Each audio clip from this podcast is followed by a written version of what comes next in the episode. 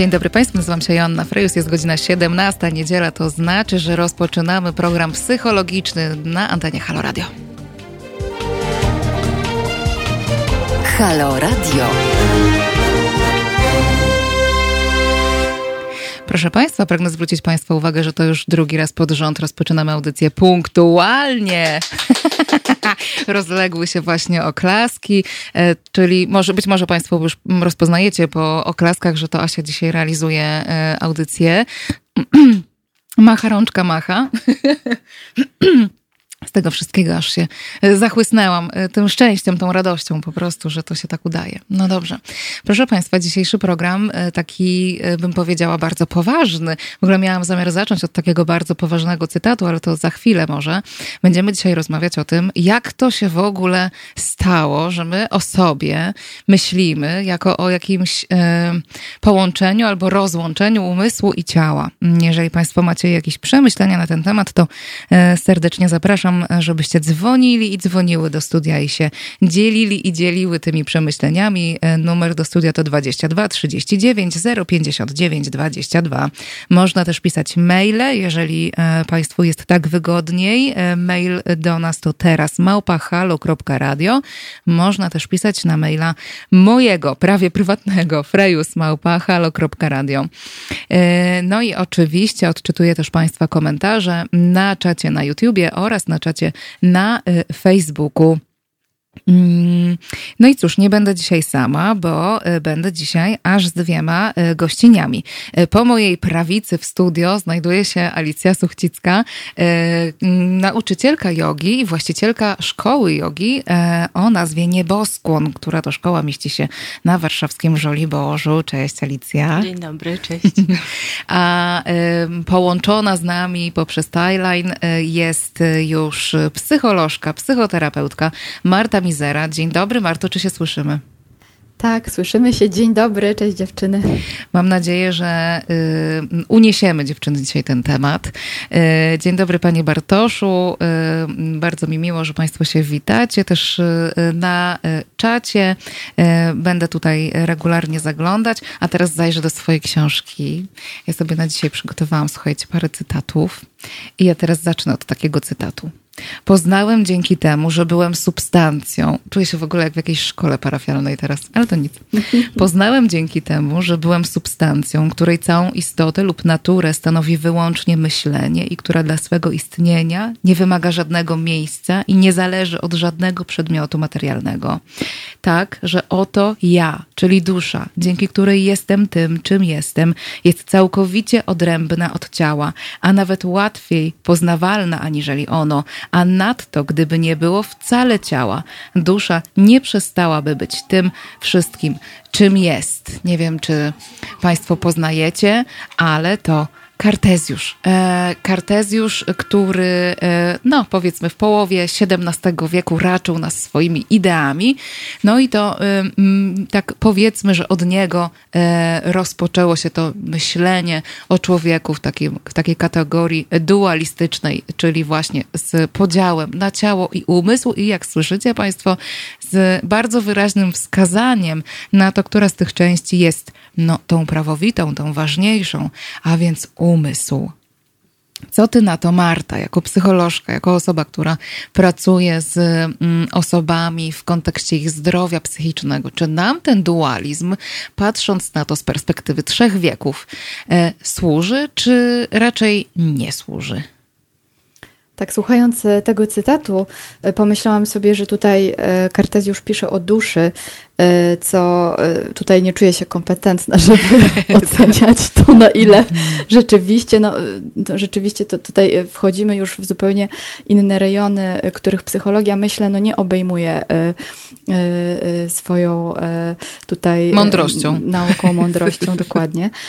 Natomiast rzeczywiście ten dualizm jest bardzo wyraźny. Mhm. Ja mam takie wrażenie, że on się tak pogłębił w momencie, kiedy wraz z rozwojem medycyny i mm -hmm. nauk medycznych, które pofragmentowały nas w kulturze zachodniej i rzeczywiście e, zaczęły się bardzo specjalizować, no co ma tę ogromną zaletę, że rzeczywiście e, ten postęp e, powoduje, że w tych wąskich działkach coraz więcej wiemy, coraz jest więcej badań, możliwości oddziaływań, leczenia itd. Tak Natomiast właśnie ta fragmentacja postępuje i takie oddzielenie i być może taka iluzja, że możemy zająć się jakimś jednym wycinkiem, kawałkiem siebie, w ogóle w oderwaniu od y, reszty. Czyli trochę tak, mhm. jakbyśmy nie byli całością, tylko, um, tylko składamy się z jakichś fragmentów, którymi się możemy osobno zajmować. I oczywiście do pewnego stopnia na pewno tak, ale myślę, że to potem niesie za sobą poważne ograniczenia, żeby nie powiedzieć pułapki. Mhm. Jak tak powiedziałaś o takiej fragmentaryzacji y, człowieka y, i o medycynie, to myślę sobie, że absolutnie, że w zasadzie my dzisiaj będziemy mówić o y, takim problemie dualizmu, a może nawet jeszcze bardziej, jeszcze głębszego podziału na jeszcze mhm. więcej części w kontekście psychologii, w kontekście nauk o zdrowiu psychicznym, ale oczywiście przecież, jak spojrzeć na tę zachodnią medycynę, to przecież nic innego się nie wydarza y, właśnie też w kontekście mm, tego zdrowia somatycznego. Dokładnie tak samo przecież ta mhm. zachodnia medycyna funkcjonuje, że y, jesteśmy jakoś tak podzieleni na fragmenty, bardzo mało y, jest możliwości łączenia, takiego holistycznego patrzenia na zdrowie człowieka, tylko właśnie idziemy sobie do lekarza od tam, od oka, do lekarza od żołądka, do lekarza od innego fragmentu układu pokarmowego, do kogoś, kto się zajmuje y, układem kostnym, a kto inny się mhm. zajmuje jeszcze innymi układami. I, I, więc jakoś y, mam wrażenie, to bardzo idzie w parze, czy pod rękę z tym, jak też y, przez długi czas y, na Zachodzie patrzono na kwestię zdrowia psychicznego, czyli właśnie o tej fragmentaryzacji, myślę, o której ty teraz mówisz. Mhm. Mhm. Tak, tak, zresztą no tak pomyślałam teraz, że też twórcy, tak, że, że Freud, twórca psychoanalizy, a co za tym idzie dalej później psychoterapii, tak, mhm. jako metody leczenia, czy, czy w ogóle początki psychologii, e, no oparte są o taki właśnie medyczny model myślenia. Mm, I mhm. one miały ambicje, e, znaczy twórcy, twórcy tych, tych dziedzin mieli ambicje, żeby Mm, wpasować się w ten model medyczny, żeby psychologia na przykład nie była uznawana za gorszą naukę, powiedzmy, niż. Albo nie naukę. E, albo nie naukę. Mhm. Właśnie. Mhm. I myślę, że tutaj był, była, była bardzo duża praca wykonana właśnie e, po to, żeby poważnie potraktować pewne zagadnienia i choroby psychiczne, i to uważam mhm. jest e, bardzo ważne i, i, i, potrzebne było. Natomiast rzeczywiście ma swoje ograniczenia, czy mm, czy takie, takie, takie momenty, w których y, no, spotykamy się ze ścianą, jeżeli chcemy komuś mhm. pomóc. Mhm. No właśnie, y, jak już wspomniałaś o Freudzie, to zdecydowanie myślę sobie, że oczywiście dzisiaj jakoś... Hmm no, myślimy o tym Freudzie tak różnie, nie? Chociaż ty jesteś y, y, gdzieś przedstawicielką szkoły psychodynamicznej, więc jest ci trochę bliżej do Freuda niż na przykład y, mi, gdzie ja, ja, bardziej się skłaniam ku tej, no trzeciej, bo trzeciej mhm. fali, ale jednak terapii poznawczo-behawioralnej. Więc, tak, no ja tutaj, czy też humanistycznej. Ja wtrącę, że... tak, ja, ja wtrącę, że, że w ogóle podkreślić trzeba, że Freud psychoanalizy nie traktował jako metody leczenia, tylko mhm. metody poznawania umysłu. E, natomiast no, od niego zaczęło się myślenie o e, powiedzmy zaburzeniach psychicznych w jakiś tam sposób i ewolucja przez, przez kolejne lata z kolejnymi, e, z kolejnymi psychoanalitykami, później którzy już kwestionowali e, e, czy, czy uzupełniali teorię Freuda, później, później, kolej, później badania tak, naukowe, mhm. badania nad, nad traumą, które były po I i II wojnie światowej mhm. na, prowadzone na, szeroko, na szeroką skalę. No a w końcu przełom, prawda, kiedy pojawiły się techniki neuroobrazowania, powiedzmy prawie 30 lat temu, które w ogóle otworzyły nowe możliwości badań. Y, no, opieramy się na tym wszystkim, więc można powiedzieć, że już od Freuda wszyscy jesteśmy daleko w takiej czystej postaci.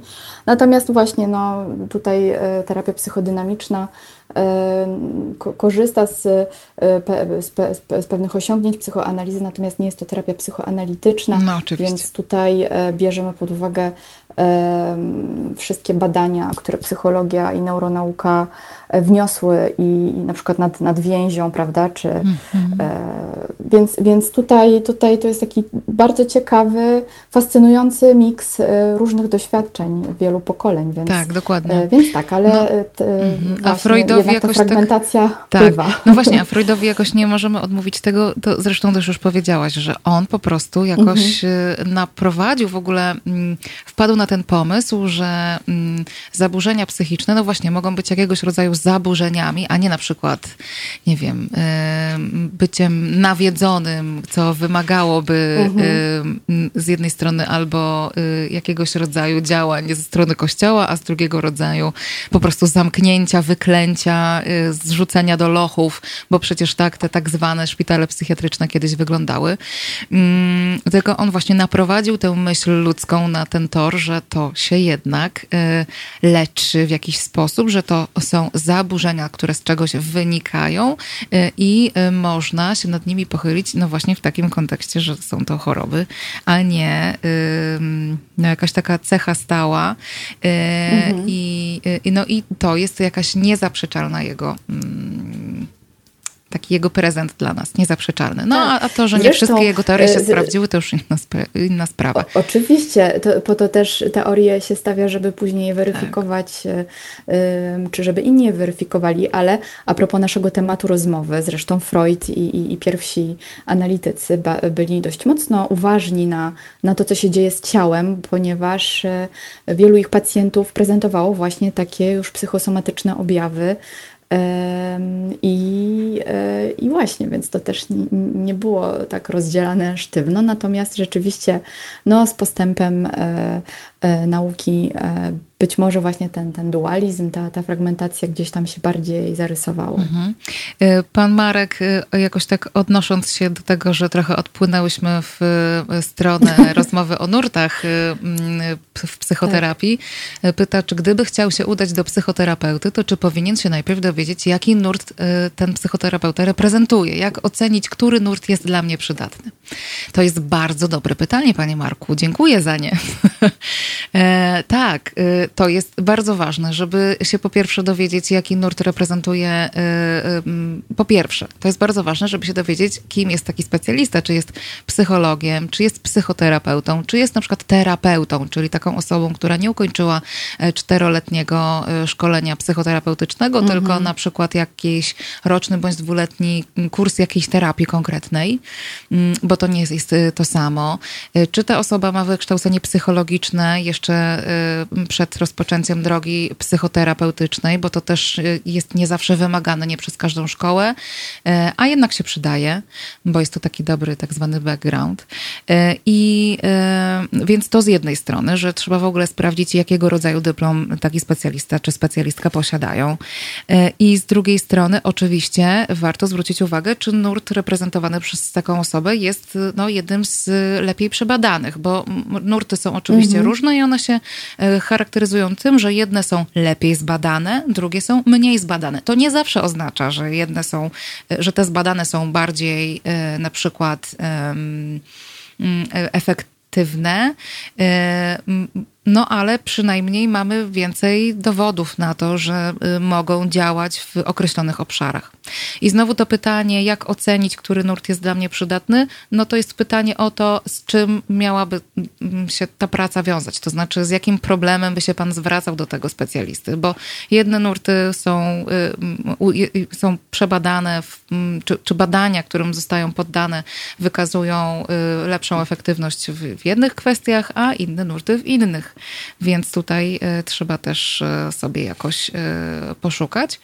Mm, no i też na pewno y, warto zwrócić uwagę na to, jak ta praca wygląda. To znaczy, jeden nurt będzie bardziej mm, skoncentrowany na przykład na tu i teraz, e, inny będzie bardziej sięgać w przeszłość na przykład.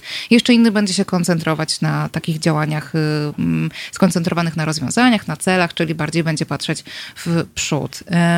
Jeden nurt będzie bardziej usystematyzowany, będzie się wiązał na przykład z jakimiś zadaniami domowymi. Inny nurt y, tego nie będzie miał.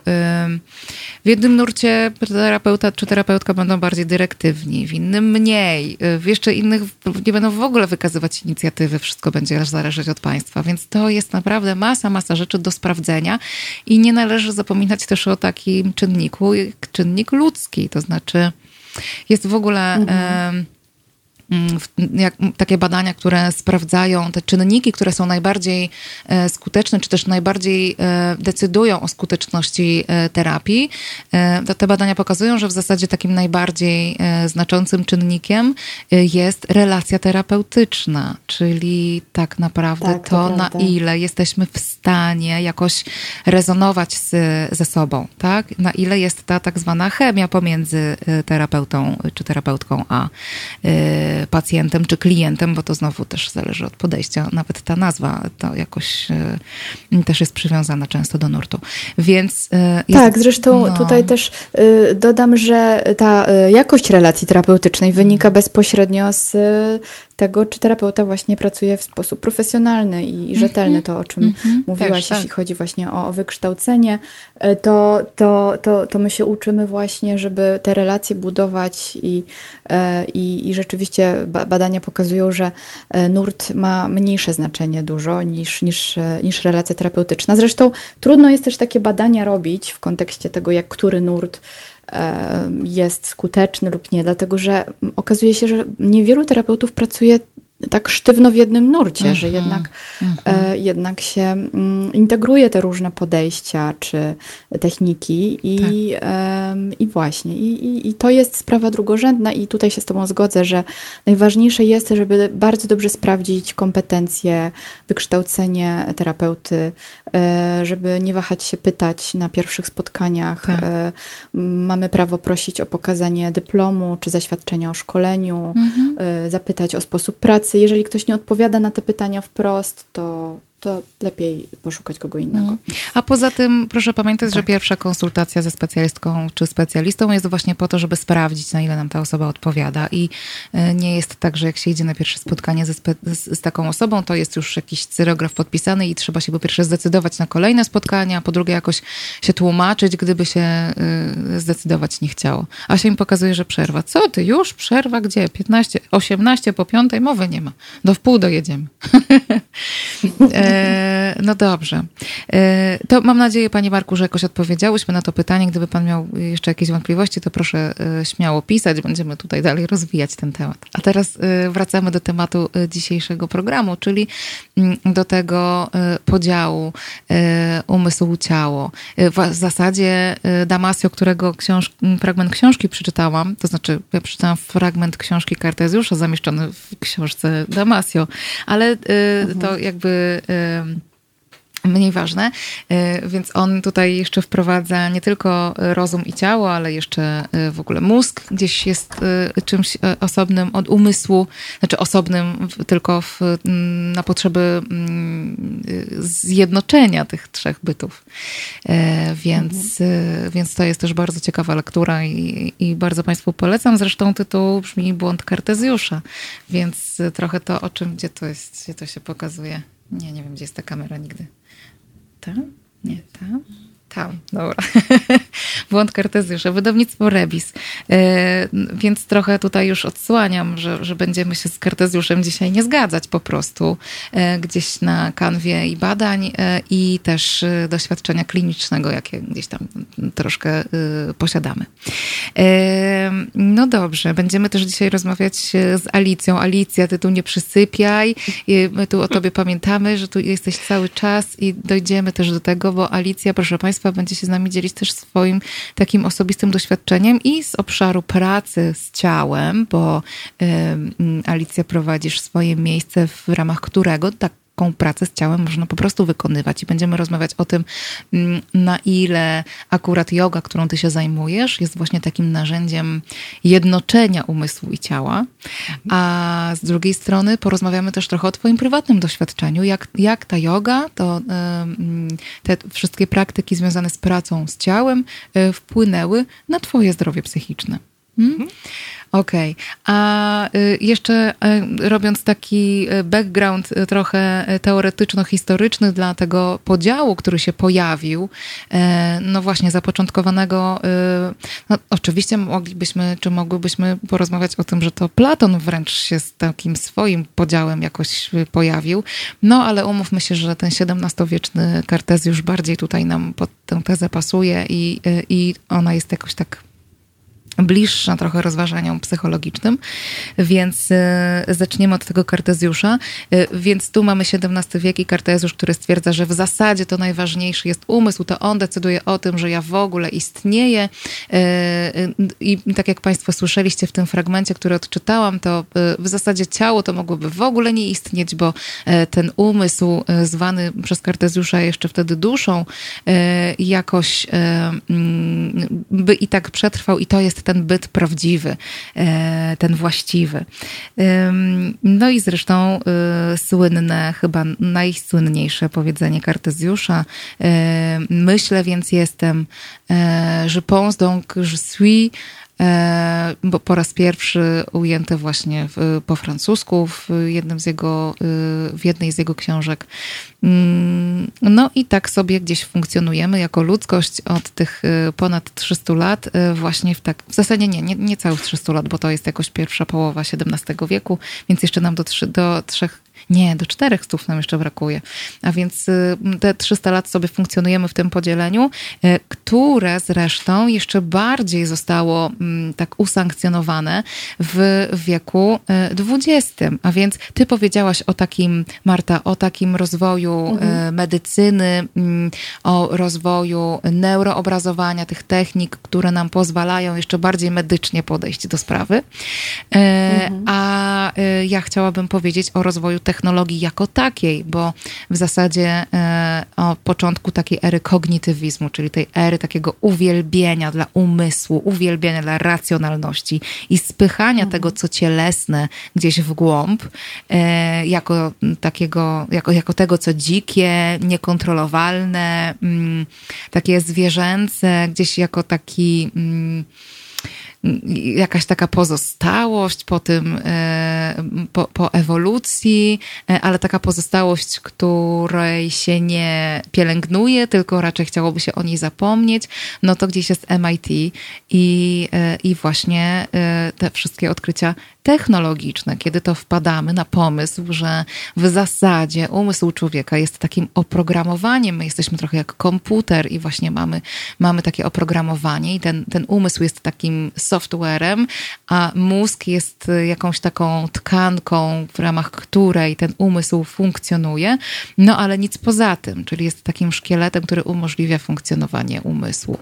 No ale y, im dalej w las, y, im bliżej y, dnia dzisiejszego, tym bardziej, y, tym więcej wiemy o tym, jak funkcjonuje umysł, jak funkcjonuje mózg, jak funkcjonuje ciało, jak, y, funkcjonują, emo jak funkcjonują emocje y, i jak to wszystko, jak bardzo od siebie zależy nawzajem w każdą stronę i w każdym kierunku. Mm, no i dochodzimy do dnia dzisiejszego, w którym to, no trudno jest powiedzieć, że ten dualizm nam jakoś pomaga i że nas wspiera na co dzień.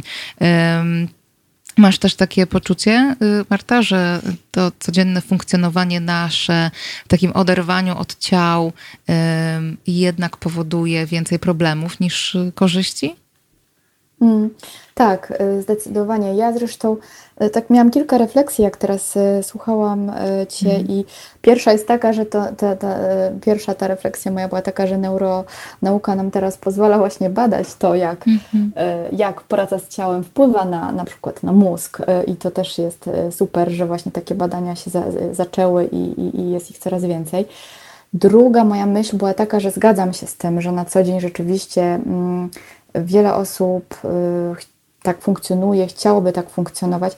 Ja mam takie poczucie, jak mówiłaś o tym ciele mm, czy cielesności, jako takiej rzeczy niekontrolowalnej, dzikiej, mhm. że gdzieś ta, mm, to uwielbienie dla, mm, dla umysłu, dla intelektu, dla tego, co racjonalne, jest taką może naszą ludzką tęsknotą za tym, co jest doskonałe i co jest niezawodne. I, no i, i, właśnie, a, a to ciało się może wymyka, może, mhm. mimo że mamy ta, taki rozwój nauki, e, e, jest jeszcze o, o, ogrom rzeczy, których nie wiemy, o samym mózgu, a już nie mówiąc o, o innych e, tak, procesach i układach i tak dalej. Więc mm, myślę sobie, że jest taka pokusa, ale jest jeszcze jeden aspekt, taki jak już myślę bardziej ze swojej działki, takiej no. klinicznej że to odcięcie od ciała jest często po prostu koniecznym, koniecznym zabiegiem, takim automatycznym, mm, nieświadomym, który pozwala nam po prostu przetrwać, przetrwać paradoksalnie, no. bo w momencie, kiedy nasze doświadczenie, jakiś ból, trauma, ja tu mówię bardzo szeroko, tak? Mówiąc o traumie, Mam na myśli nie tylko to, co często tak e, potocznie myślimy, że trauma jest jakimś jednorazowym wypadkiem, katastrofą, zagrożeniem życia, ale mówię też na przykład o traumie e, relacyjnej, czyli takim mm -hmm. poczuciu zagrożenia w relacji z kimś ważnym, mm -hmm. co jest doświadczeniem wielu osób, e, wszystkich pacjentów i w zasadzie w jakimś stopniu. I w momencie, kiedy ten ból, trauma, jakieś trudne doświadczenia, E, stają się e, no, trudne do wytrzymania, to odcięcie się od tego doświadczenia, czyli właśnie od ciała, żeby tego nie czuć, mm -hmm. jest tak naprawdę bardzo zdrowym mechanizmem obronnym, tak? jakimś rodzajem ucieczki. Y, zdro, zdrowym w sensie logicznym e, i... W sensie jedynym możliwym. Jedynym tak, możliwym. Tak, no bo, mhm. tak, na, krótką, no na, krótką metę, na krótką metę adaptacyjnym, tak. ale na długą tak. Mm, no obciążającym, tak, usztywniającym. Tak, tak. No bo weźmy, weźmy sobie przykład, jeżeli mamy, jeżeli mamy y, dziecko, które jest y, w jakiś sposób nadużywane w relacji z opiekunami ważnymi, na przykład y, bite, no, to, no to wtedy mm, no, dziecko nie jest w takiej pozycji, żeby móc powiedzieć, y, no nie traktujecie mnie tak jak należy, bo w ogóle o tym nie wie, po pierwsze, ale nawet gdyby wiedziało, tak, to nie jest normalne, to, jest, to mnie krzywdzi, dziękuję, do widzenia, wychodzę. No, no to jest niemożliwe. E, dziecko jest od swoich opiekunów e, uzależnione tak. bardzo długo i e, jedynym, i dlatego powiedziałam, że to jest jedyne, jedyne wyjście, Y, no to jest bolesne powiedzieć to, no ale tak jest, że jedyne wyjście to jest odciąć się od swojego doświadczenia, żeby ten ból wytrzymać, a nawet tak jakoś sobie wytłumaczyć, że y, no nic się złego nie dzieje, tak, że moi, moi rodzice na przykład, czy, czy tam opiekunowie nie są wcale tacy źli, tak, że trzeba jakoś to, że tak powiem, upakować, to, to mm -hmm. bardzo trudne doświadczenie, które często może się ciągnąć y, latami, i y, po to, żeby przetrwać. No i tylko, że potem, jak się wkracza w dorosłość, to te mechanizmy, które kiedyś były adaptacyjne, które pomogły poradzić sobie z różnymi trudnymi rzeczami, one y, zaczynają y, przeszkadzać w takim dobrym, satysfakcjonującym, zdrowym funkcjonowaniu. No i to jest moment, w którym mogą się pojawić e, objawy depresyjne, stany mm -hmm. lękowe, somatyczne różne objawy, kiedy ciało po prostu zaczyna e, e, wysyłać jakieś niepokojące sygnały, jakiś przewlekły ból, czy, czy jakieś choroby, mm -hmm. których e, nie da się zdiagnozować ich podłoża. No i właśnie, i tak, to, i tak to wygląda, czyli można by tak popatrzeć też na to odcięcie od ciała, nie tylko z takiej perspektywy filozoficznej, czy mm -hmm. kulturowej, czy społecznej, tak. tak, o której mówiłyśmy, tak. ale też o takiej, że. E, że to się po prostu tak, dzieje, fizjologicznie tak, to, się to, się dzieje. Mhm. Tak, że to, że, to jest, że, to, że to nasze ciało jest tak od, że tak powiem, tak, tak odbiera tak, e, w tak wrażliwy sposób wszystko, co do nas dociera, mhm. że, e, no, że po prostu jeżeli te rzeczy są zbyt trudne, no trzeba to wyłączyć jakoś, mhm. trzeba, trzeba to y, zmniejszyć. Okay. No właśnie, o tym mechanizmie, jak, to się, jak to się dzieje, czemu to służy i do czego to doprowadza, y, porozmawiamy za chwilę po przerwie. Asia zagra teraz, co to jest? Waterfall z TLC. Słuchajcie, powtórki programu. Halo Radio. Gadamy i trochę gramy.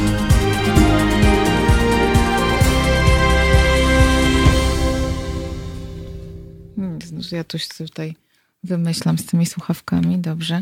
Yy, proszę Państwa, 36 minut po godzinie 17. 19 dzień lipca jest niedziela, a to oznacza, że na antenie Halo Radio trwa właśnie program psychologiczny. Ja się nazywam Joanna Frejus, yy, ale nie jestem dziś w studiu Halo Radio sama. Razem ze mną Alicja Suchcicka, która jest nauczycielką jogi yy, i właścicielką yy, szkoły jogi yy, mieszczącej się na warszawskim Żoliborzu, szkoły, która nazywa się Niebos skłon. Jeszcze raz witam cię serdecznie, Alicja.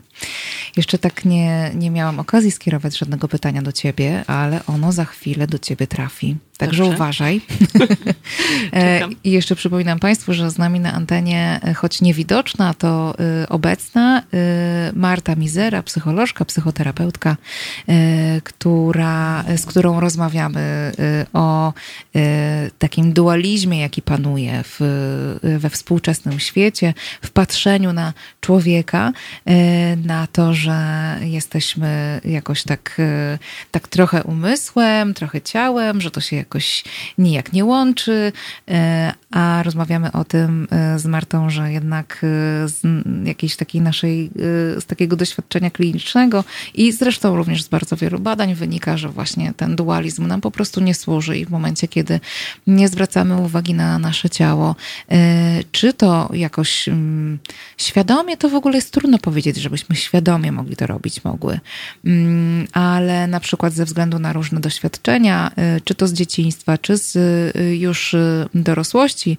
takie naznaczone y, mm, traumą, naznaczone cierpieniem. Więc kiedy tego ciała nie rozumiemy, nie odczuwamy, nie poświęcamy mu wystarczająco dużo uwagi i wystarczająco dużo troski, no to niestety doświadczamy różnego rodzaju objawów, które mogą być na przykład objawami, objawami depresyjnymi bądź objawami lękowymi, bądź innego rodzaju e, nieprzyjemnościami, trudnościami, e, które mm, możemy mm, odczuwać i które mogą się przerodzić w e, pełnoprawne zaburzenia.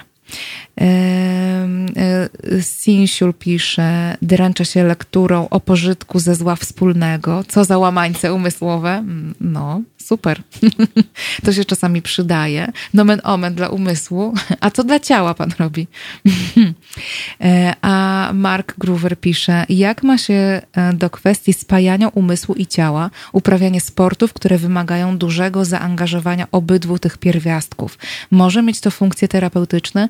No i właśnie wspaniałe pytanie, ponieważ my dzisiaj e, właśnie po to tutaj mamy Alicję w studio, żeby nam opowiedziała o tym, jak to spajanie może być możliwe, na ile skutecznym narzędziem w tym właśnie spajaniu ciała i umysłu mm, albo może nie spajania, bo to przecież nie są jakieś byty rozłączne, tylko raczej w zyskiwaniu świadomości, że to jest jedno i to samo. E, jaką funkcję może tutaj, czy jaką rolę może pełnić yoga? Mhm. Bo ty, Alicja, jeszcze chciałabym to też, y, y, zanim zabierzesz głos, powiedzieć, że ty jesteś osobą, która z jednej strony zna to oczywiście od podszewki w kontekście bycia nauczycielką jogi, e, ale też e, od takiego, od, z takiej perspektywy osoby, której mm, yoga i innego rodzaju praktyki związane z pracą z ciałem po prostu pomogły w kontekście własnego zdrowia psychicznego. Mhm. Ja bym zaczęła przede wszystkim od tego, że słowo yoga znaczy łączyć. Mhm. I mówi się, że łączymy umysł, że łączymy ciało e, razem z oddechem. Mhm. I tutaj w jodze jest ten trzeci element. E, ciało, umysł, jest jeszcze oddech, e, który jest jest kluczowy, tak, który jest mhm. łącznikiem i mm, tutaj takie pytanie do naszych e, słuchaczy i widzów, e, czy zdajecie sobie sprawę, jakby, możecie teraz sprawdzić, jak oddychacie i czy w mhm. ogóle oddychacie i czy... E... Asia, oddychasz? E, bo też świadomość tego, że oddychamy albo w jaki sposób oddychamy ma ogromne znaczenie um, dla naszego samopoczucia psychicznego i fizycznego też. Mhm.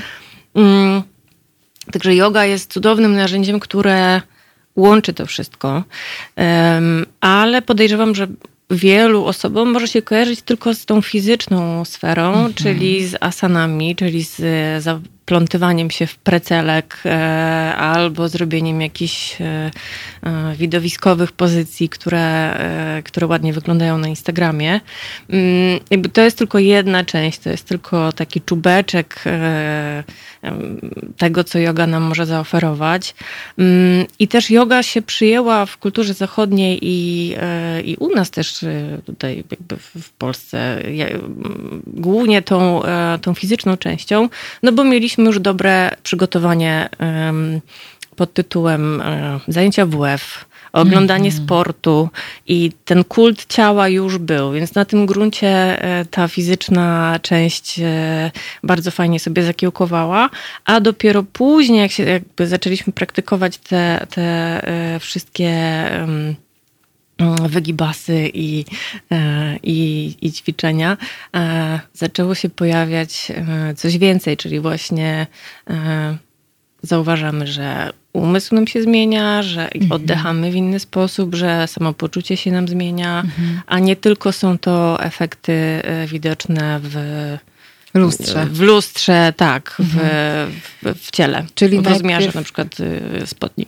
Czyli najpierw ta myśl jednak zachodnia, y, że aktywność fizyczna jest po to, żeby właśnie jakoś dyscyplinować to ciało, mówi się rzeźbić ciało, tak? Y, budować formę taką w rozumieniu fizycznej formy właśnie, a dopiero powiedziałabym, że nie od tak dawna. Ta myśl bardziej wschodnia, że to wszystko, co y, jakoś robimy z tym ciałem, ten ruch, w który to ciało wprawiamy, służy też, a dla niektórych przede wszystkim, e, temu, jak możemy dzięki temu wpływać na kondycję naszego umysłu.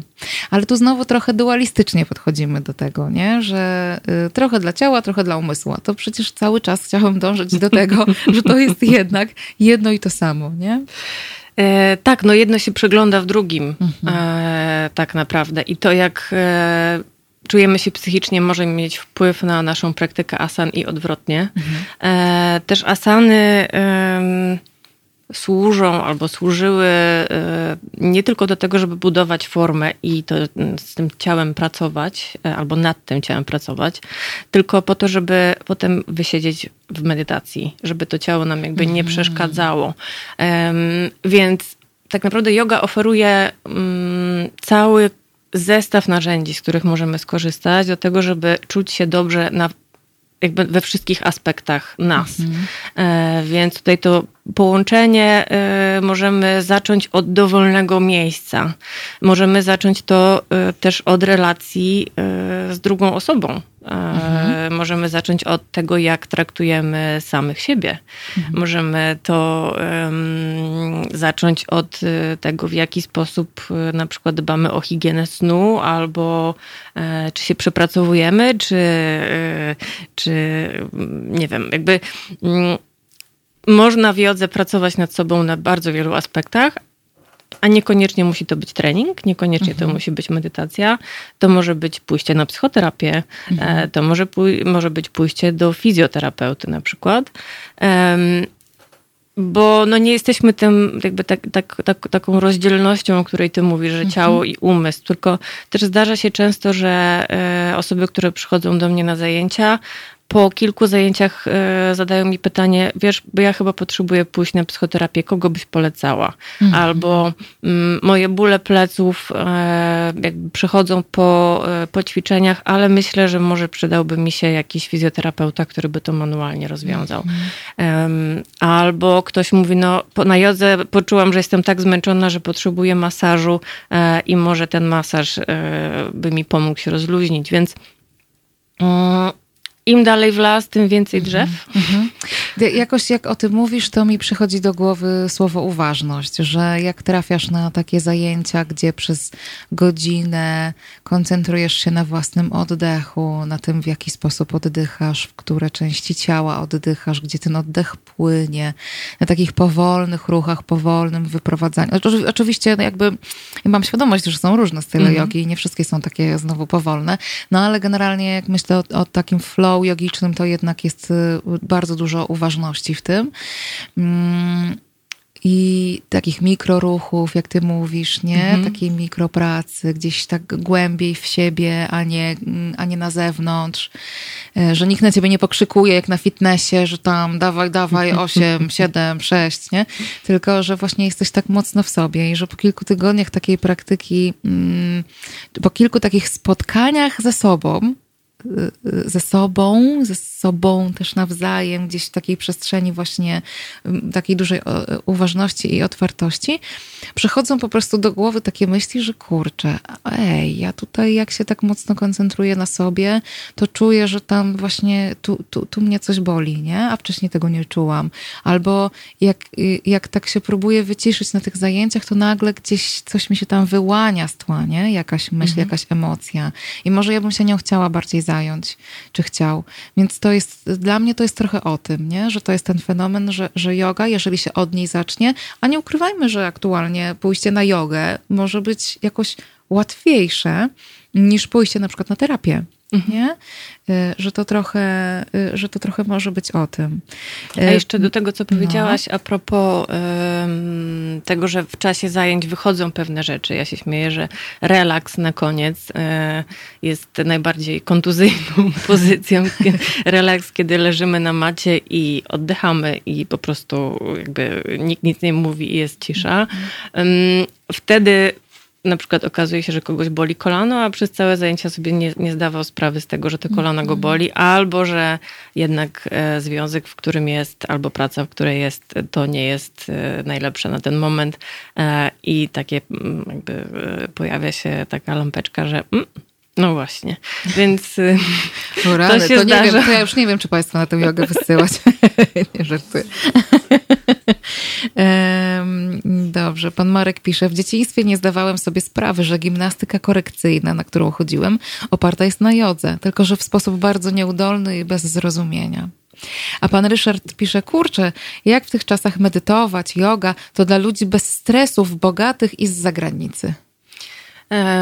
mówimy tak, że jeżeli że powinno się medytować albo praktykować jogę godzinę dziennie, a jeżeli nie masz tej godziny e, na praktykę jogi, to powinieneś spędzić dwie godziny na praktyce.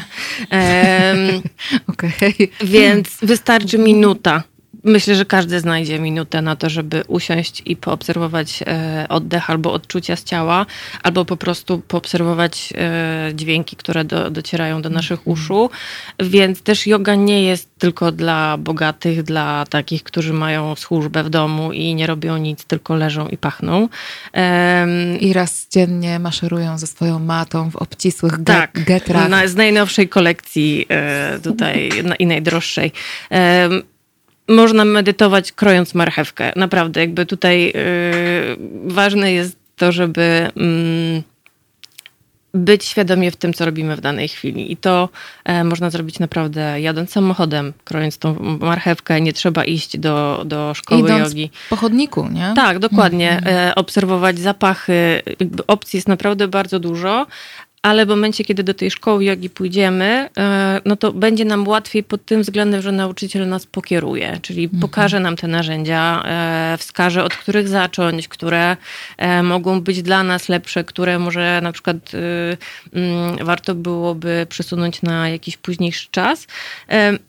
I jakby nauczyciel jest tutaj takim mm, może jakby kierunkowskazem, który, e, który może nam pomóc w tej praktyce, e, a potem możemy praktykować sami. No dla mnie najlepszym komplementem jest to, kiedy e, ktoś pisze do mnie, że nie przyjdzie na zajęcia albo nie możesz przychodzić na zajęcia, ale praktykuje sam w domu.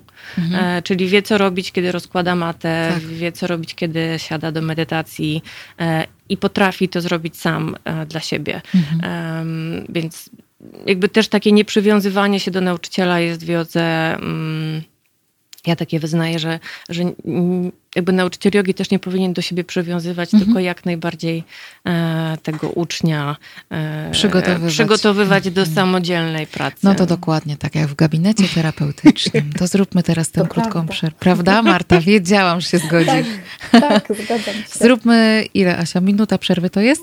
Półtorej minuty przerwy. Proszę Państwa, jesteśmy za półtorej minuty z powrotem. To jest powtórka programu.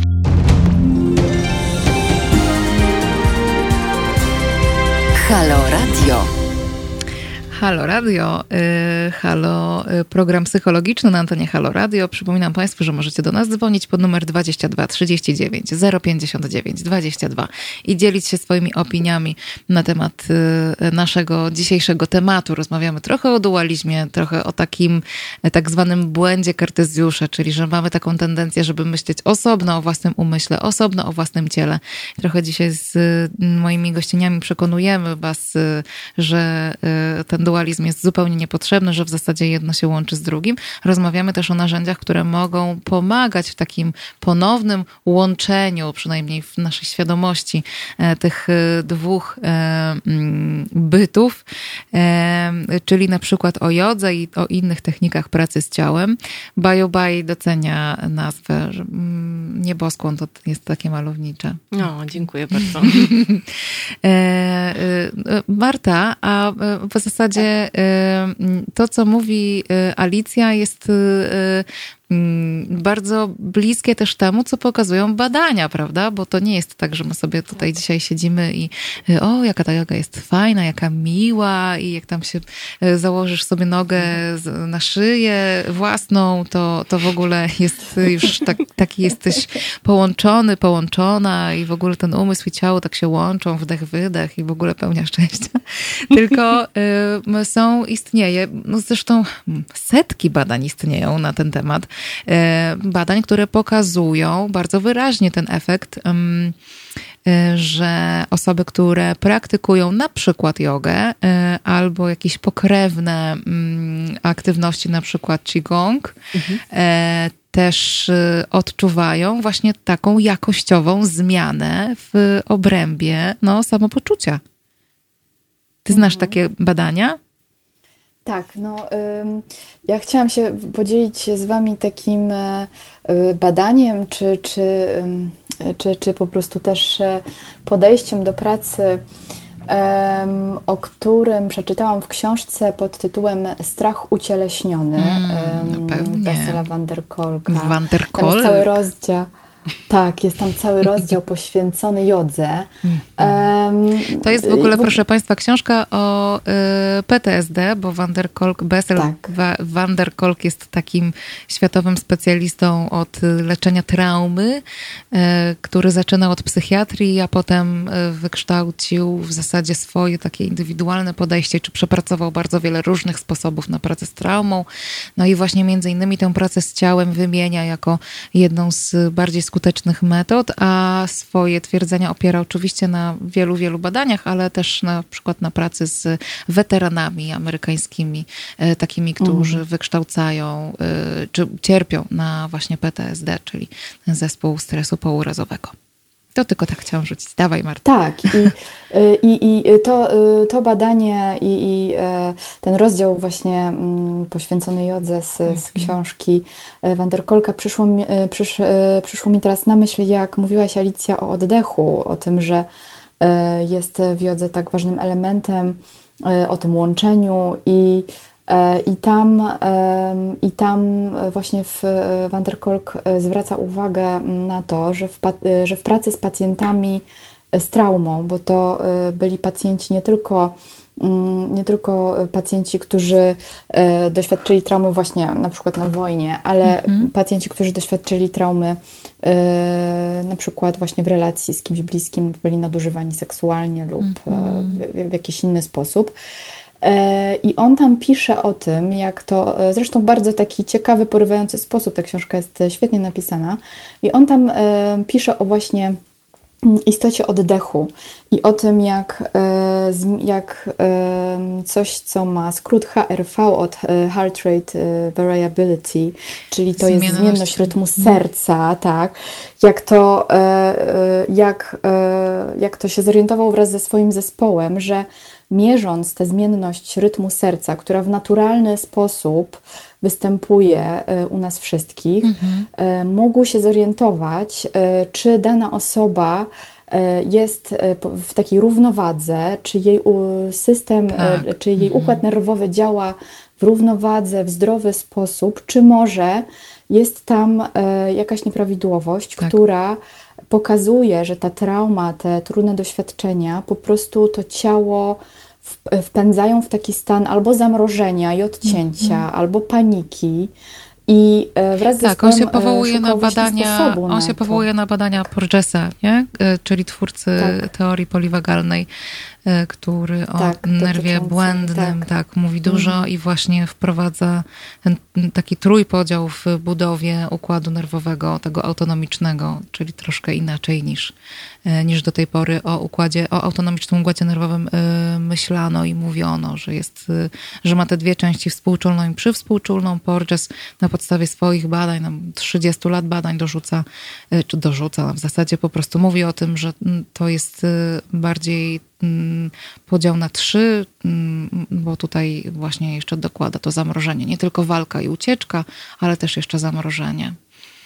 Mhm. Tak, i, i to, co tutaj właśnie mm, nasunęło mi się, jak mówiłaś Alicja o oddechu, to jest to, że pamiętam, że to mnie właśnie bardzo tak e, poruszyło, jak czytałam tę książkę, że, e, że pacjenci, czy w ogóle osoby, tak, które, które e, mają jakieś trudniejsze doświadczenia, czy gdzieś tam pozamrażane, po, po upychane gdzieś tam w ciele różne, różne trudne emocje, czasami y, te osoby, dla nich y, po prostu, żeby siedzieć i oddychać, i obserwować oddech, i, i, i mhm. patrzeć, co się za tym pojawia, to może być już bardzo duże wyzwanie, może to być przerażające, i że oni z zespołem no, po zrobieniu researchu zobaczyli, że właśnie yoga e, bardzo pomaga w wyrównaniu tego, e, tego rytmu serca, e, mhm. tej zmienności rytmu serca. Zaczęli robić u siebie badania, proponując części pacjentów jogę, część miała terapię bez jogi i zauważyli, że, że, że efekty były bardzo duże, bo właśnie oddech jest łącznikiem między tą częścią e, układu nerwowego, która pobudza ciało, i czyli do tej reakcji walcz, w której osoby po traumie są praktycznie non-stop. Mhm. I, I, jest wtedy połączenie między tą częścią układu nerwowego, a tą drugą e, przywspółczulną, która bardziej odpowiada za regenerację i wyciszenie. I one y, u osób, które e, mają jakieś trudne doświadczenia czy traumę, e, po prostu nie współgrają ze sobą te części. Mm -hmm. I mhm. w związku z tym, na przykład na relaksie, to bywa tak, co zresztą obserwowałam na przykład w, w swojej pracy, że, że, niektórzy pacjenci w trakcie relaksu się strasznie męczyli, bo tak, się bardzo stresują w trakcie relaksu. Tak, bo badania pokazują, mhm. że ich ciało nie przełącza się na ten, tak, e, tak na, ten, na tę na część, która odpowiada za relaks. Mhm, tak, tylko po prostu jest cały czas w takiej gotowości i właśnie mhm. praktyka oddechu i jogi, nawet najprostszej, bo przecież oni tam e, w klinice Naderkolka mają takich pacjentów, którzy, no, jak to mówiłyście, w precelek się nie zawiną i, i e, nie są, którzy czasami nie są w stanie tak się wyprostować, tak, bo ich ciało jest tak skurczone, tak, tak przerażone, tak. tak. I, I to jest niesamowite, że teraz e, te badania się pojawiają, że, e, że w tej terapii e, uwzględnia się tak mocno ciało, oddech i no i nie ma wątpliwości, że yoga jest bardzo skuteczna. No i jeżeli w tak trudnych tak, przypadkach są spektakularne efekty, to tym bardziej my na co dzień możemy tych narzędzi używać, żeby mieć lepszy kontakt ze swoimi uczuciami, mm, ze swoimi, co za tym idzie, potrzebami i po prostu mhm. E, lepiej sobie też radzić, lepiej te, te emocje regulować, mhm. wytrzymywać więcej trudności.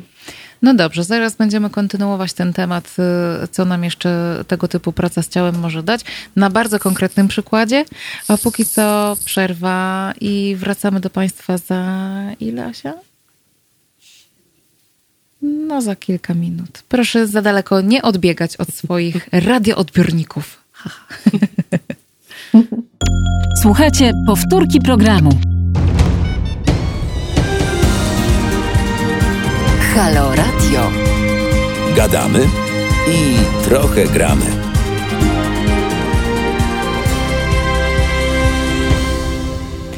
8 minut po godzinie 18. Ja nazywam się Joanna Frejus. To jest e, niedzielny program psychologiczny na antenie Halo Radio. Dzień dobry Pani Małgosiu, dzień dobry Panie Tadeuszu, Panie Romanie, e, Pani Renato, z wszystkimi Państwem. Witam się bardzo serdecznie. Dziękuję za to, że jesteście, że piszecie na czacie. To e, się jakoś naprawdę zupełnie inaczej prowadzi, jak się Państwo odzywacie, że wiadomo, że tam jesteście po drugiej stronie. I to jest trochę to, o czym też często rozmawiam z osobami, które prowadzą różnego rodzaju rodzaju podcasty, że, y, że to jest jakaś taka zupełnie inna jakość pracy, bo ja mam właśnie z Państwem kontakt. Więc jakoś dziękuję i zawsze z dużą wdzięcznością Państwa mm, komentarze odczytuję. Przypominam, że y, można pisać i na YouTubie przy transmisji na żywo, i na Facebooku przy transmisji na żywo. Jest też taka opcja, że jeżeli słuchacie przez aplikację y, Halo Radiową, to też można dawać komentarze i one się powinny na YouTubie też pokazywać. Więc Mm, więc do tego też zapraszam. Zapraszam też, żebyście się Państwo włączali w naszą rozmowę jeszcze bardziej e, e tak wyraziście, czyli dzwoniąc do studia pod numer 22 39 059 22. Dzisiaj ze mną e, w programie Marta Mizera, psycholożka, psychoterapeutka, połączona z nami zdalnie. Marta, czy ty jesteś na urlopie gdzieś w jakimś malowniczym miejscu? Tak, jestem e, w Jestem na wsi, w okolicach Częstochowy, więc e, odpoczywam od zgiełku miasta i, e, i koję mój układ nerwowy. No dobrze, dobrze, dobrze. My, my, my, tutaj z Alicją dyżurujemy w Warszawie. Alicja Suchcicka, właścicielka y, Szkoły Jogi Nieboskłon na warszawskim Żoliborzu, nauczycielka jogi y, i również, y, i jakoś chciałabym, żebyśmy w, y, teraz się jakoś poświęcili pochyliły nad, nad tą kwestią, również osoba, która pomogła bardzo sobie i swojemu zdrowiu psychicznemu, doprowadziła się do takiego dobrostanu właśnie między innymi dzięki jodze. E, trochę tutaj e, mówiłyśmy z Martą e, o tym, że to oddzielenie, niezwracanie uwagi, taka mm, po psychologicznemu dysocjacja, czyli no właśnie takie odłączenie się od ciała, od odczuwania tego, tego ciała, od mm, odbierania bodźców płynących z wnętrza również ciała, ciała, mm, może być takim efektem różnego rodzaju przeżyć i doświadczeń, czy to w dzieciństwie, czy w życiu dorosłym mm, i może powodować różnego rodzaju objawy, między innymi na przykład prowadzić do depresji bądź do zaburzeń lękowych. I mm, y, ty, Alicja, doświadczyłaś w swoim życiu y, czegoś takiego jak depresja. Tak. I, no i jakoś wiem, że to, że na swojej drodze spotkałaś jogę, ci w tym stanie pomogło, czy pomogło ci wyjść wyjść z tego stanu. Mhm. E, yoga bardzo mnie wsparła w tym i też e, w sumie dlatego postanowiłam w pewnym momencie życia dzielić się z te, te, tym z innymi, czyli tą jogą, bo e, wiem, że dużo osób doświadcza obniżonego nastroju, czy jakichś mhm. właśnie mm, takich e, trudnych, e, trudnych momentów w życiu. No ja to jakby przeżyłam na swoim ciele, na swoim umyśle i na swoim oddechu. Pamiętam, że na, na zajęciach jogi wylałam morze łez na macie i pojawiały się przeróżne emocje, z którymi wcześniej w ogóle nie, nie, jakby nie, nie miałam kontaktu, nie zdawałam sobie sprawy z tego, że one są. Um, I yoga też była takim wsparciem do jakby dla mnie do tego, żeby mm, zaopiekować się sobą.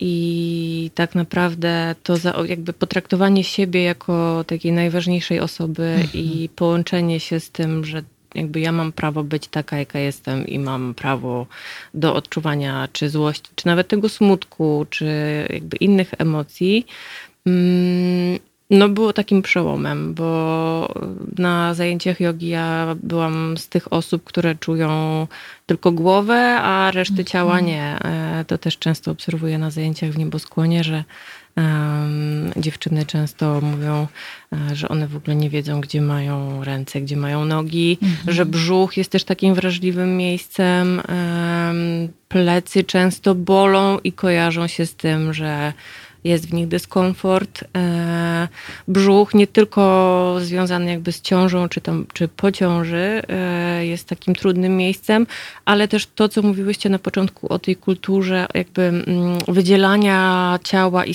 jakby rozdzielania różnych elementów. Tak, tak dokładnie. No. Mm, więc dotknięcie swojego brzucha na zajęciach jest dla niektórych osób e, no, takim mm, przełomem. Dla mnie też było e, mhm. dotknięcie brzucha i wzięcie oddechu do brzucha.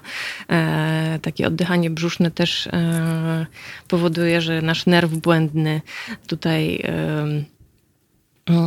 że, że, system nerwowy też się przestawia na ten relaksacyjny e, mhm. tryb, ale to, co też Marta mówiła, że dla niektórych osób ten relaks i to przełączenie się z trybu e, takiej aktywności, napięcia i takiego stand-by'u, że jesteśmy gotowi cały czas do tego, żeby działać, żeby coś robić, żeby czymś się zajmować na e, tryb mogę odpocząć, mogę trawić, mogę mhm. się zrelaksować, nie muszę trzymać napięcia w mięśniach.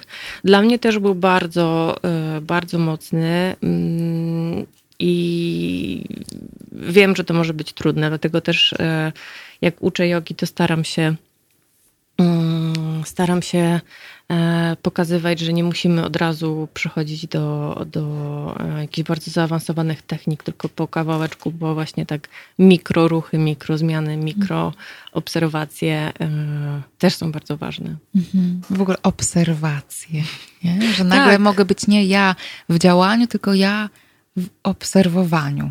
Nie? Tak, no to jest taki pierwszy punkt w ogóle też chyba w psychoterapii, tak. że jakby sprawdzamy, z czym wychodzimy. Też zawsze pytam na zajęciach, jak się czujecie danego dnia. Um... I często to jest w ogóle pierwszy moment, kiedy ta osoba y, ja, ja się czuję. Jak jest ja ładna czuję. pogoda, często tak, jest dobrze, odpowiedź. Albo dobrze. A tak? A co to znaczy? no. Tak, no, tak. To no, jest no. trudne, proste pytanie. Jak się czuję? Hmm. Mm. I dopiero potem na koniec na przykład e, zajęć pytam znowu, jak się ta grupa czuje i odpowiadają, no nie zdawałem sobie sprawy, że jestem tak zmęczony, o, albo okay. mm, nie zdawałem sobie sprawy, że e, chyba trochę mm, nie wiem, zapominam o tym, żeby się położyć spać o normalnej mm -hmm. porze, bo jestem niewyspany. Więc mm, no, takie wejście do środka e, jest pierwszym punktem, w ogóle taką podstawą. -hmm. Okej, okay. odbieramy telefon. O. Dzień dobry. Dzień, Dzień dobry. dobry. Pani Katarzyna jest z nami. Tak, tak. Pani Kasiu, jak Dzień się dobry. pani ma dzisiaj? Jak się pani czuje? W tej chwili, bo mhm. te uczucia są w ciągu dnia. To... W tej chwili, tu i teraz. Tu i teraz sobie siedzę, właśnie sobie maluję, jest mi dobrze, o. słucham. O, jak wspaniale. To bardzo się cieszę, że Pani tak jakoś towarzyszymy w takiej czynności. Wspaniale. Czym się Pani chciała z nami podzielić?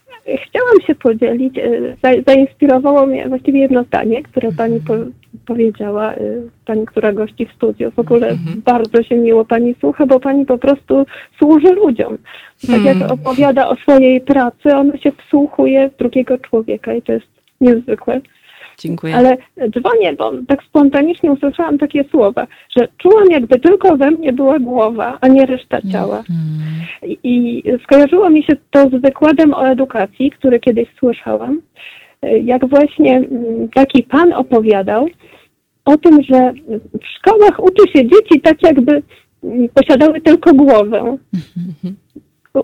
Prawda? Siedzimy no. Zdecydowanie, oczywiście. oczywiście. Od, tak? No właśnie. I opowiadał historię o dziewczynie, która cały czas się wierciła i okazało się, że to była przyszła wspaniała tancerka. Hmm. I właśnie ta taka moja dygresja jako też nauczycielki, że, y, że żeby uczyć jakoś całym ciałem tych naszych przedmiotów tak, pięknie, oczywiście. Nie czuły się jakbyśmy miały tylko głowę. Mhm. To jest bardzo ważne. No ja mam wrażenie, że ten kartezjański właśnie podział na umysł i ciało właśnie jest tak bardzo obecny również w systemie kształcenia, no bo y, o ile jeszcze można powiedzieć, że mm, może o ciele trochę, ale pewnie bardziej w takiej, w takiej formie, do czego to ciało ma służyć temu umysłowi, nie? Na, na zajęciach WF-u na przykład, to jeszcze być mhm. może dzieci trochę usłyszą. Ale o emocjach o, właśnie tutaj u nas. Chyba, że na lekcjach plastyki. E, właśnie wprowadzono w 1.3 nowy blok w ogóle zajęć tylko o emocjach został mm. dodany. Mhm. Tak. To jakaś wspaniała, tak. postępowa szkoła. Mówi pani tak, na wsi? A, a gdzie? Słupkowe koło Tczewa. I to najpierw zostali przeszkoleni wszyscy wychowawcy z 1-3 mhm. mhm. i co, mm, co tydzień odbywa się jedna godzina właśnie dotycząca emocji i, i określania tego, co czujemy. No. Pięknie. Także, także, także są zmiany. Niesiecie ten kaganek oświaty. Pięknie, bardzo się cieszę. No to z takimi dobrymi wiadomościami pani dzwoni, pani Kasiu, wspaniale. Dziękuję serdecznie. Dziękuję również. Dzięki, dobrego. wszystkiego dobrego. No, patrz, hmm. fajnie, co? Marta, słyszałaś? No, uśmiecham się szeroko. Dzieci 1-3, e, zajęcia o emocjach, czujesz? wiadomość. No. Tak, tak. No i właśnie i to się... O, nie będziemy miały roboty, i, i to... jak te dzieci do, y, dorosną. Oby. Oby. My się wtedy zajmiemy ja się... tylko roz, tak. rozwojem jeszcze, szczęś, rozwojem właśnie. szczęśliwych ludzi, wcale nie leczeniem, nie? Tak jest. No, Pracą na zasobach. No, pięknie. Rozwijaniem potencjału, super. Nie, naprawdę fajnie słyszeć, że y, że, że, że, że ta e, rola emocji y, to właśnie y, jakoś takie uwrażliwianie na to, że żeby sobie zadawać to pytanie, o którym e, Ala mówiłaś, jak się czuję, co się teraz ze mną dzieje, że, że, to, że to się dzieje, że to, że to jest wprowadzane. Super. Mm, no.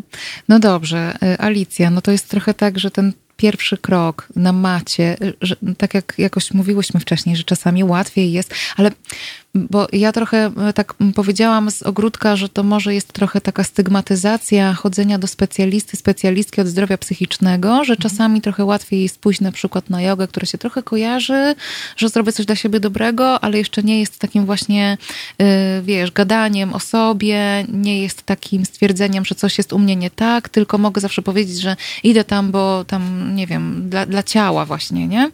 E, ale z drugiej strony myślę sobie o tym, że często w gabinecie gabinecie zresztą też spotykam się z osobami, które y, właśnie przez to, że gdzieś y, mają tę dysocjację, czyli mają ten, to takie y, rozłączenie, odłączenie, czyli gdzieś tam na wysokości szyi im się kończy ciało, nie? że jest tylko ta głowa, że im jest bardzo trudno. Mm, jakoś zacząć od, za, zacząć mówić o emocjach, zacząć mówić o tym, co się dzieje w ich ciele, a o tym się rozmawia też na psychoterapii, że jakoś jest im być może czasami łatwiej zacząć właśnie od tej drugiej strony, od strony ciała. Mhm. Nie?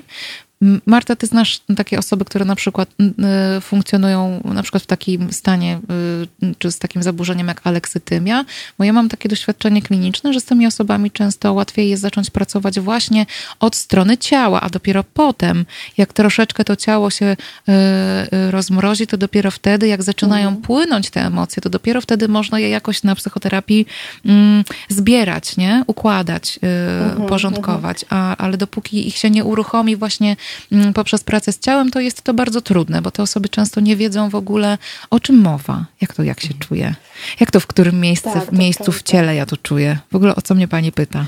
Mhm. Nie? To prawda. Ja, ja, nie, ja nie mam e, doświadczenia w pracy z aleksytymią e, mm, akurat, ale w ogóle w momencie, kiedy jest trudno do tych emocji dotrzeć, czy w ogóle je opisać, mhm. to jest zawsze moment, w którym pytam o, o ciało, co się dzieje w ciele. I, e, i, I, to jest e, niesamowity klucz, że tak powiem, nie? do tego, żeby, żeby jakoś tak e, kawałek po kawałku mm, jakoś to w ogóle połączyć, zauważyć, opisać, poczuć, albo być może, nie wiem, też takie sytuacje, pewnie też się z nimi spotykasz często, że że w gabinecie pacjent czy klient opowiada o tych uczuciach, ale w ogóle mhm. kompletnie to jest mhm. opowieść, w ogóle nie, tak. nie czuć, żeby to było uczucie, przeżywanie. Mhm. I też to jest moment, w którym takie zwrócenie się do ciała, nie wiem, jak nam ktoś opowiada o złości, mówię, a gdzie pani czuje tę złość, albo w jaki sposób pani ją czuje, i nagle się okazuje, że to właściwie tak nie bardzo. Albo, no. albo dopiero gdzieś e, taki, e, jakąś iskierkę irytacji czy, czy złości gdzieś tam się udaje odnaleźć w ciele. I, i, Tak, bardziej to jest, że ja wiem, że powinno jest... mnie to złościć, nie? Że ja w głowie wiem, tak, że mnie to powinno tak. złościć, ale, e, ale ja tego nie I czuję. I zresztą z tym no. często przychodzą, nie? Mhm, tak. pacjenci, tak. że dużo rzeczy wiedzą o swoim życiu, czy, tak. czy teraz też wiedzę można na wyciągnięcie ręki coś super zdobyć, mhm. natomiast jakoś nie udaje się tego przekładać na codzienność, tak. na życie swoje. No bo problem zaczyna się tak. wtedy, że jak, y, jak sobie odetniemy smutek albo złość, to jeszcze pół biedy, nie? Bo to można by sobie pomyśleć, no cóż, no to mhm. fajnie, nie? No ja nie czuję tego smutku, nie czuję tej złości, nie czuję tego lęku, świetnie. W ogóle super, marzenie. No powiedzmy. Mhm. Oczywiście z psychologicznego punktu widzenia to, to wcale nie tak powinno, no ale jakby rozumiem, że można ulec takiemu myśleniu. Tylko, że problem mhm. polega na tym, że jak już się odcinamy od tych trudnych emocji, to równocześnie odcinamy się też od wszystkich innych. I bardzo trudno jest się tak. ucieszyć, nie? Mhm. Bardzo trudno tak. jest poczuć jakąś przyjemność. Bardzo trudno jest y, jakąś ekscytację poczuć, że jakby y, mhm. cały ten wachlarz emocjonalny się nam po prostu zamyka. No. I, tak, i, i z tym, tym że... przychodzą, mhm. i z tym mhm. często przychodzą osoby też do gabinetu, nie? Że no niby jest tak okej, okay, ale w zasadzie to ja nic nie czuję, nie? Jakby, no, tak. no, trudno. Mhm. Tak, zresztą też e, oprócz tego, że właśnie wszystko się robi takie apatyczne, jakieś szare, za szybą, mhm. to jest jeszcze, jeszcze inny problem e, wynikający z odcięcia się od emocji, że trudno jest y, podjąć y, jakiekolwiek decyzje mhm. i często przychodzą osoby w takim momencie, że chcą podjąć jakąś ważną decyzję i nie wiedzą w ogóle czym się kierować, bo tak. głowa pracuje na pełnych obrotach. No właśnie, każdy argument tak. można wymyślić kontrargument tak. i to, co jakoś mam wrażenie jest bardzo um, trudne do przyjęcia dla wielu osób i mówię już tak um, nie tylko w kontekście gabinetowym, mhm. to jest takie przyjęcie, że my decyzje podejmujemy emocjonalnie, finalnie. To znaczy może, może inaczej, nie pod wpływem emocji tak e, impulsywnie, nie to mhm. chciałam powiedzieć, ale to, że emocje że są emocje są ważnym czynnikiem, tak, że to tak, jest ich funkcja. one nam nie? mówią, mhm. oczywiście one nam mówią, co jest dla nas ważne, mhm. co jest mhm. dla nas e, e, do przyjęcia, co jest dla nas nie do przyjęcia i e, w związku z tym e, możemy podjąć później jakieś decyzje w oparciu o to. Jeżeli tak. coś mnie złości, to znaczy, że ja na coś się nie zgadzam, mhm. E, coś jest dla mnie nie do zaakceptowania. Pomimo, że z racjonalnego, kontakt, pomimo, że z racjonalnego tak. punktu widzenia, no powinno być okej, okay, nie? Ale nie jest. Tak. No. tak, i wtedy można sobie zadać pytanie, tak, co, na co ja się nie zgadzam, co, z czym mam kłopot, co jest dla mnie nie do przyjęcia mhm. i potem, co ja chcę z tym zrobić. Tak. A jeżeli nie ma tego połączenia z uczuciami, no to um, bardzo duży chaos się wkrada i to tak. też jest taki kłopot. No i tutaj właśnie do, dochodzimy trochę do początku tego dzisiejszego programu, że no więc właśnie, jak się tak funkcjonuje w takim świecie, w którym jest tylko umysł, racjonalność, ta decyzyjność na podstawie jakichś tylko obmyśleń, obliczeń yy, i takiego yy, gdzieś yy, no, zdroworozsądkowego tak zwanego myślenia, to okazuje się, że to po prostu nie jest wystarczająco, że to jest za mało, żeby, żeby żyć jakoś dobrze i, i do, y, y, w, te, pe, o, w pełni. O, to jest to słowo. Mhm. Bo, bo, tak chciałam już radośnie, szczęśliwie, ale to w ogóle nie, nie, nie, nie to, że w pełni, nie? Mhm. Że trudno jest wiedzieć, gdzie jest to moje prawdziwe mm, jakiś taki zew, nie? Gdzie, jest ta, gdzie są te moje wartości w momencie, kiedy ja nie mam kontaktu z własnymi emocjami, tylko chcę tak wszystko z głowy, z głowy, z głowy, nie? Że to jest też o tym, że, że, że brakuje tego połączenia. Co tam, Asia, mówisz?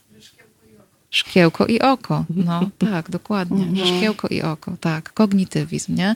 Że ja tu sobie teraz wszystko tak wrzucę to w ogóle do jakiegoś komputera i ten komputer mi wyrzuci jakieś takie optymalne y, rozwiązanie i to na pewno będzie super. No okazuje się, że jest bardzo, y, bardzo trudno y, tak funkcjonować. No też na, y, na jodze przychodzą osoby, które mówią, ja bym chciał, chciała nauczyć się lotosu albo mhm. e, szpagatu. Że ja mam taki cel. Tak, nie? w trzy miesiące. O. Ja mówię, no okej, okay. super, szanuję. Ja od razu mówię, że nie robię szpagatu i to, to nigdy nie było moim marzeniem.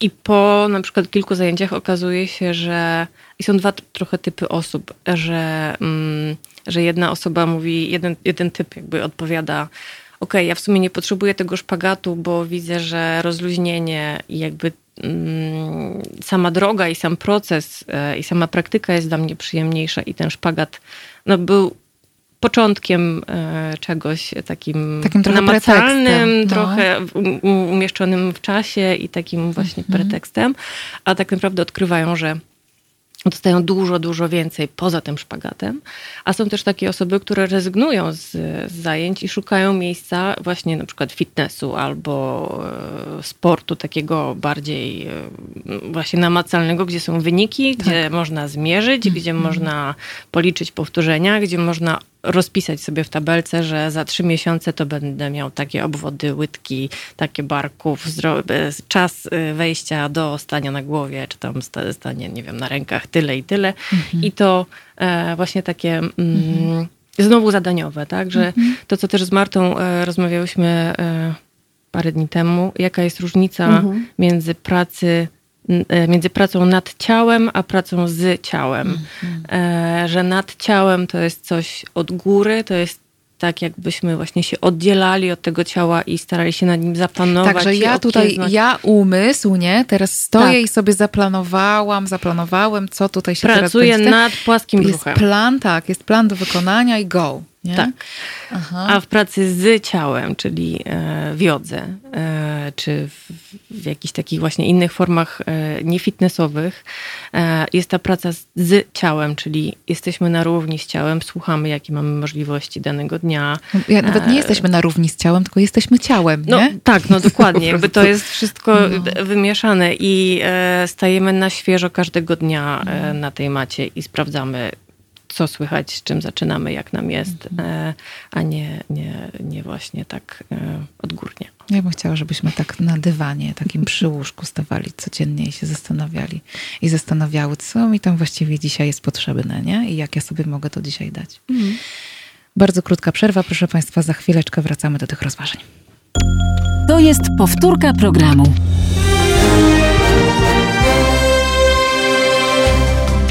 Halo Radio. Pierwsze medium obywatelskie.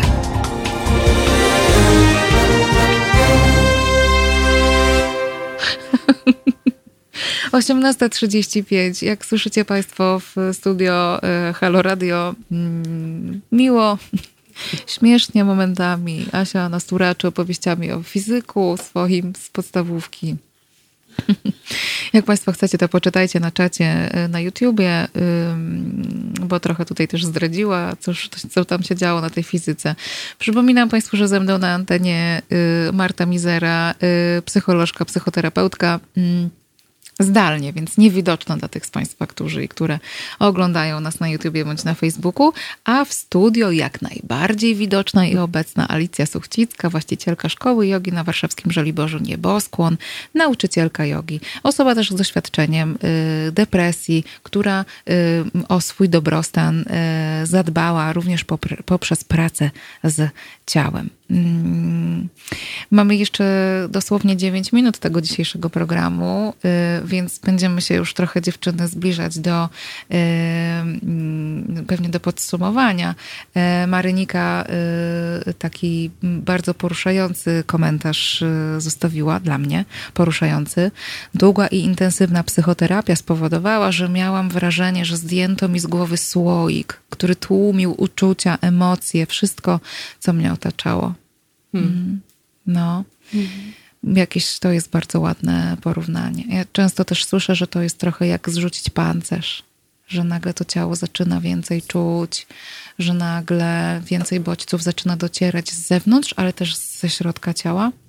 Ja prowadziłam badania akurat odnośnie interocepcji, a więc takiego no, tak zwanego czucia głębokiego, które, jak pokazują badania, bardzo silnie łączy się z takim poczuciem bezpieczeństwa we własnym ciele. E, I jak, e, jest, jak bardzo zaburzenia tego odczuwania interoceptywnego wiążą się, czy właściwie w, wielu badaniach są tożsame z takim zaburzeniem, o którym już dzisiaj wspomniałam, czyli właśnie z aleksytymią. I to jest takie zaburzenie, które charakteryzuje się niemożnością Y, odczuwania emocji, nieumiejętnością zrozumienia tego, co się odczuwa, nieumiejętnością nazywania emocji własnych, ale również cudzych. Więc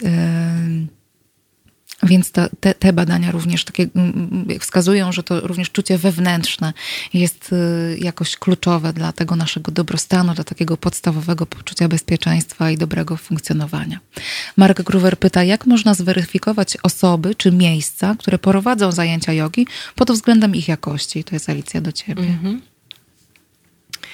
Też to, co Marta mówiła o, e, o wyborze psychoterapeuty mhm. i, e, i terapii, e, tak samo można podejść do nauczycieli jogi i tutaj też zachęcam do tego, żeby zadawać pytania. Można zadzwonić, napisać maila, zapytać, kto jest, po jakim kursie, też w jakim nurcie prowadzi zajęcia, bo też nurtów jogi jest bardzo dużo. Um, najbardziej znana w Polsce e, to jest metoda Ayengara. Mhm. E, Ashtanga Vinyasa. Ja prowadzę Vinyasę, czyli taką praktykę um, bardzo delikatną i też co nie znaczy, że nie ma wycisku oczywiście, kto tutaj pozdrawiam swoich e, nieboskłońskich joginów. Z zakwasami. Z zakwasami, tak. Więc też e, są oczywiście kursy online, e, zostań w weekend nauczycielem jogi, ale to tak jak z każdym zawodem, no chcielibyśmy, żeby naszym ciałem i nami zajmował się ktoś, kto po pierwsze ma jakby swoją praktykę dosyć długą. Ja zanim zaczęłam uczyć, to praktykowałam przez ponad 10 lat sama, chodząc na, na zajęcia, czasami dwa razy dziennie. Są też studia e, podyplomowe. E, polecam studia na AWF-ie w Warszawie, e, trzy semestry super przygoda i też e, super grupa, e, z którą do tej pory mamy kontakt, więc, e, więc też jakby są studia, jeżeli ktoś potrzebuje tak, jakby dyplomu z uczelni akademickiego, tutaj poświadczenie, że ktoś jest nauczycielem, no to są, są studia też w Katowicach, w Częstochowie. Także można też to sprawdzić pod takim kątem. Są też kursy wielogodzinne albo takie, które trwają kilka tygodni, na przykład na Bali albo na Goa, gdzieś e, w Indiach. E, jest też tego bardzo dużo. E, I ja nie mam dyplomu z Indii, mam dyplom z, z kulturoznawstwa i z, i z AWF-u. I z AWF-u. E, brakuje mi tylko Politechniki chyba w, w tym wszystkim. Ale e, jakby, no, też ważne jest to, czy, czy ten nauczyciel i czy ta szkoła e, jakby szanuje to, co my mówimy, czyli to, jak się czujemy. Mhm. E, ważne, żeby też jakby nie było przemocy słownej czy mm, jakby cielesnej, też chodzą legendy, nie legendy e, nauczycieli, którzy na przykład dociskają na zajęciach e, mhm. albo zmuszają do wejścia w pozycje, na które nie mamy zupełnie ochoty i niektórzy to tłumaczą przekraczaniem granic i tak- wyjściem tak, ze strefy tak, komfortu. Tak, dokładnie. Ja jestem ze szkoły takiej, e, ze szkoły, no jakby mam też takie podejście do życia, że dla mnie wyzwania w ogóle mogą nie istnieć. Jak ktoś mówi, no ty nie zrobisz tej pozycji. Ja mówię, nie, nie, nie potrzebuję tego. Jak chcesz, to rób, ja, ja nie muszę. I też um, trafiają do mnie takie osoby, które dokładnie w ten sposób funkcjonują, czyli nie mhm. potrzebują na co dzień wyzwań e, jeszcze na macie dodatkowych, mhm. bo mają ich dużo e, poza matą. Poza matą. Mhm. Um, czy to jest dobre, czy to jest złe? To jest jeden ze sposobów po prostu. Ja sobie myślę, że to jest tak jak z psychoterapią, tak jak z, z pracą y, z psychologiem, że y, trochę chodzi o taką dobroć dopasowania. To tak. znaczy, że trzeba sobie pójść i sprawdzić, czy to jest to, czy to jest nie to, czy to jest ten prowadzący, czy to jest ta osoba, która y, teraz jakoś dobrze na mnie działa, dobrze mnie mhm. rozumie, czy to jest to miejsce, które ma taką energię, która mnie odpowiada, czy nie. Że tak. po prostu, czy to w jodze, czy to w psychoterapii, po prostu trzeba pójść na, tę, na to pierwsze spotkanie i jakoś sobie to sprawdzić tak organoleptycznie, nie? Też zawsze zachęcam do tego, żeby e, jeżeli jesteście z dużych miast e, tutaj albo mm, z trochę mniejszych, gdzie tych szkół jogi jest więcej niż, e, niż, jedna. niż tak, mhm. jedna albo w ogóle, mhm. to żeby sobie pójść do tej na przykład najbliższej od domu albo do kilku, które, e, do których chodzą wasi znajomi, żeby sobie porównać, zobaczyć, e, bo to, co może pasować naszej koleżance, nie musi koniecznie pasować nam. A jeżeli nie macie szkoły jogi, no to jest też mnóstwo opcji teraz po, po no kwarantannie właśnie, tak. i po tym czasie zamknięcia, gdzie można w internecie znaleźć nie tylko filmy na YouTubie czy na jakichś portalach, e, platformach, mm, ale też zajęcia online na żywo e, z nauczycielem, e, który który jest obecny, który jeżeli włączycie kamerę, to może dać wam korekty typu to nie jest lewa noga, tylko prawa. bo, bo jogini często, to też jest ciekawe, że e, niby prosta rzecz, której się uczymy w przedszkolu, prawa, lewa, góra, dół, przód, tył. Mhm. W jodze nagle się okazuje, że to jest obszar zupełnie terra incognita i taki um, nagle to się wszystko zlewa i prawa strona jest z tyłu, a przód jest na dole, a lewa ręka mhm. robi co innego niż byśmy chcieli.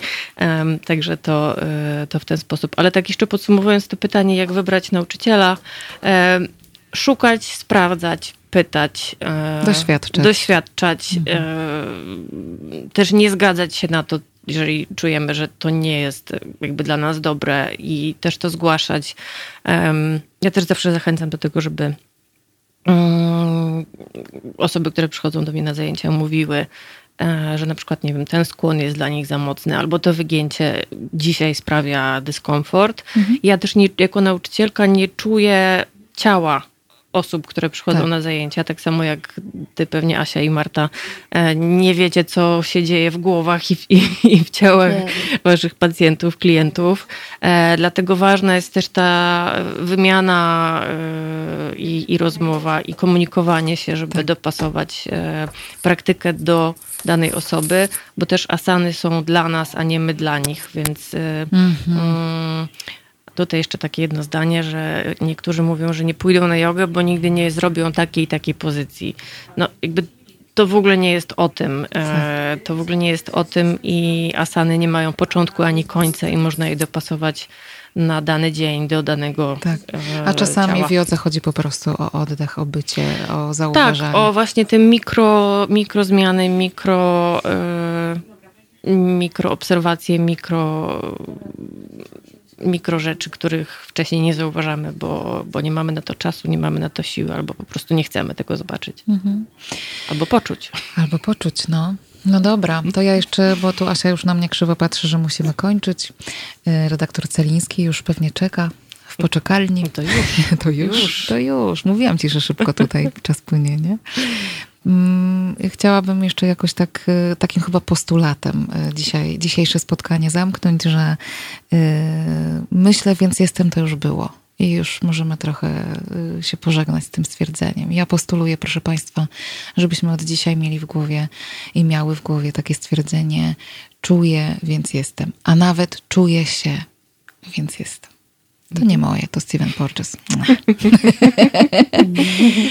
bardzo, bardzo serdecznie dziękuję. Dziękuję Alicjo, Alicja Dzięki. Suchcicka, mm, Szkoła Jogi y, Nieboskłon, y, Marta Mizera, psycholożka, psychoterapeutka. Y, Asiu, bardzo dziękuję Dzięki. za realizację dzisiejszej audycji. Kornel Wawrzyniak, który dzisiejszy program wydawał. Również bardzo Ci, Kornelu, dziękuję. Wszystkie nas, proszę Państwa, Państwa znajdziecie w, na różnych, w różnych miejscach, w profi, na różnych profilach w mediach społecznościowych, zarówno Martę, y, jak i y, Alicję, jak i mnie. Y, ciebie, Alicja, pod nieboskłonem tak, po prostu, dokładnie. Marta pod Marta Mizera, a mnie Państwo znajdziecie pod O Matko Depresja, tudzież Dobrze jest nie rycz. Zapraszam również tam mm, do zaglądania, do komentowania. Mm, no i za dzisiaj bardzo serdecznie również Państwu dziękuję. Jak zawsze każdy komentarz i E, każda, każdy sygnał, że Państwo jesteście po drugiej stronie, mm, to e, jest coś, co mnie napędza do pracy na cały tydzień. Dobra, Asia, już, już, naprawdę. Czy ja nie mogę jakiegoś tutaj zakończenia ładnego, poetyckiego? Nie mogę, proszę Państwa. Bardzo dziękuję. Dobrej Dzięki. niedzieli. Do usłyszenia za tydzień o 17. Dzięki.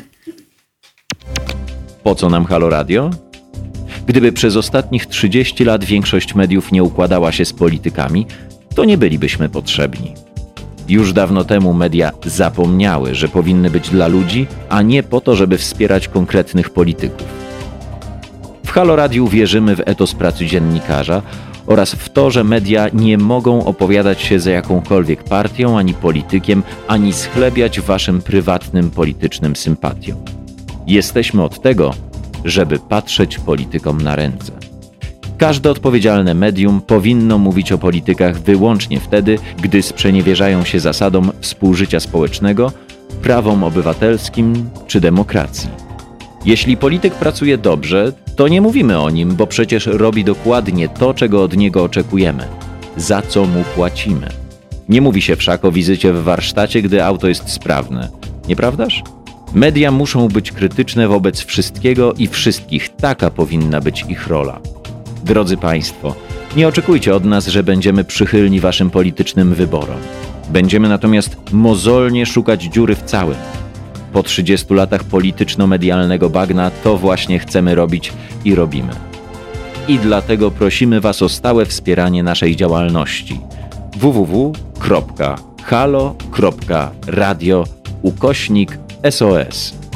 Dziękujemy i życzymy dobrego odbioru Halo Radia, pierwszego medium obywatelskiego dla myślących i krytycznych Polaków.